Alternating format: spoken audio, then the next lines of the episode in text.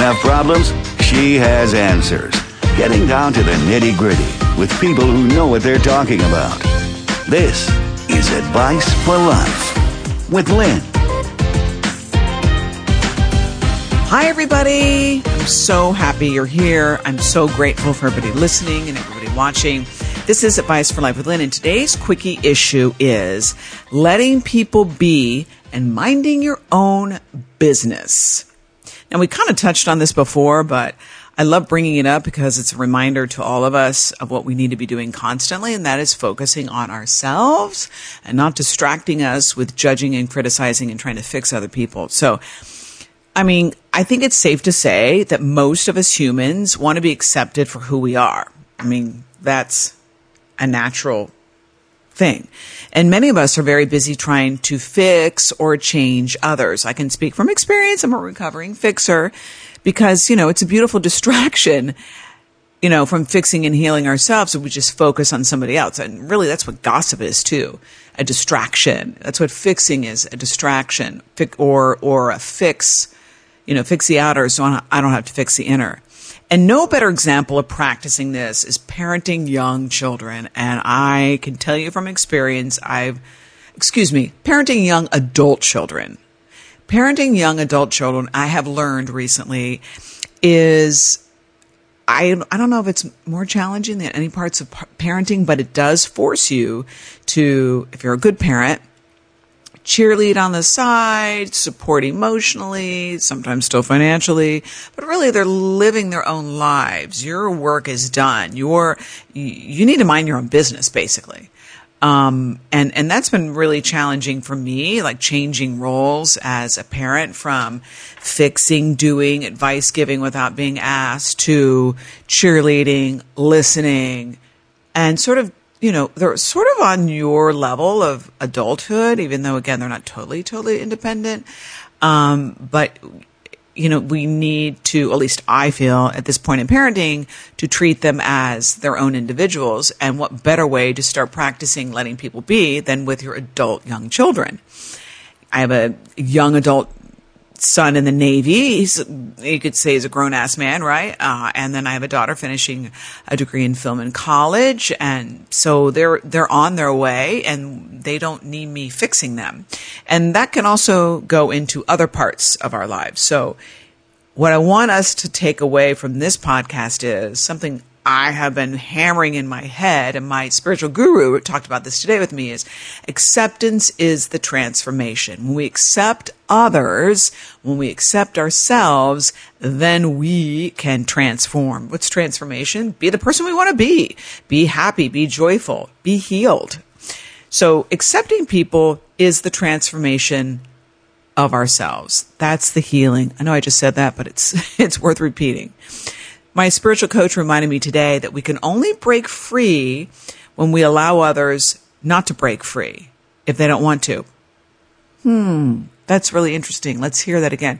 We can only break free ourselves when we allow others not to break free if they don't want to. In other words, we can only be free ourselves if we allow others to live how they want to be, you know, instead of how we think they should live. So we need to focus on our own light, she says. Just keep your own light on. I like to think of ourselves, myself as like a horse in a racetrack. And you know how they have those blinders? Stay in your lane. Focus on your own race. That's the only work we need to do. If we think we need to fix someone, that's our ego. That's our ego. That's not our soul, our higher self, who we really are. The ego thinks, oh, we need to fix somebody else. Our higher self accepts and doesn't try to understand or change somebody. I'm not saying we shouldn't try to understand people, like, oh, let me see your point of view. But a lot of times we go into analyzing, putting the focus on them, so we don't have to focus on ourselves or try to get somebody to change, so we don't have to change ourselves. Accepting is not trying to change people. And I'm going to keep my own light lit the best I can. And that's the only job I have. And I'm reminded of this is a great example. This is what I really wanted to share with you. I'm reminded how I recently felt the need recovering. It's like recovering, fixing. You're always like in a relapse, but it's okay. It's practice. I felt the need recently to remind my husband of how negative he can be. Now, my old life, I would say to my partner pretty harshly, you're so negative. In my new life, I, I, I say it softer, but I'm still, I'm still pointing it out. I'm still not accepting, right? So what was I doing here? I was recognizing his negativity by negative, negatively reacting to his negativity. Yeah. My ego said to him, my, uh, excuse me, my ego said to me, you're helping him be more positive by pointing out how negative he is. That makes no sense. That's insanity. My soul knows I was really, we're truthful, just projecting my own negativity on him by telling him, you're so negative. And worse, I wasn't accepting him. So if I'm not accepting somebody on the outside, I'm sure as hell not accepting myself. What we put out is how we feel about ourselves. Interesting, right? So I caught myself. I didn't stop myself from saying it, but I, I watched myself judge him and tell him how negative he was. Interesting. So I want to accept him and all people as they are and myself, number one. Accepting doesn't mean agreeing. Accepting doesn't mean allowing. Accepting means accepting and looking at myself to see how I'm feeling. If I'm not feeling so great in the present, presence of somebody, let's say, for example, who's I feel is being negative or triggering my own negativity, I need to take care of myself, however that looks like. Maybe I need to leave the room, maybe not, maybe, you know, whatever it is, I need to take care of myself and focus on me, stay in my lane.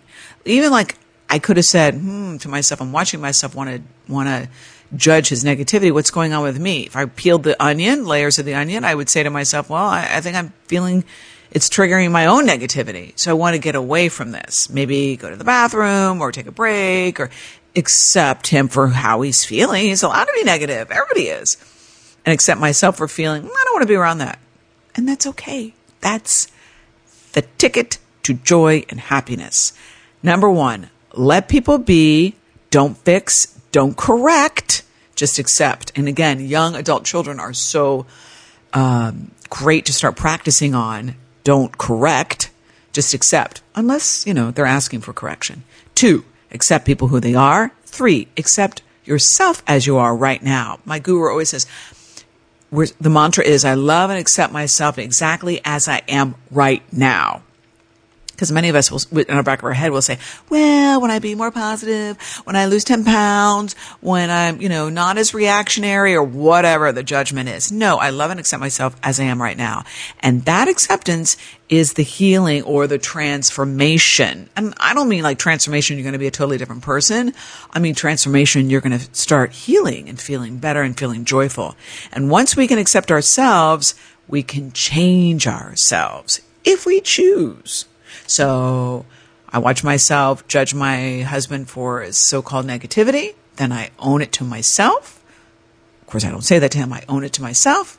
Huh, I'm watching myself judge.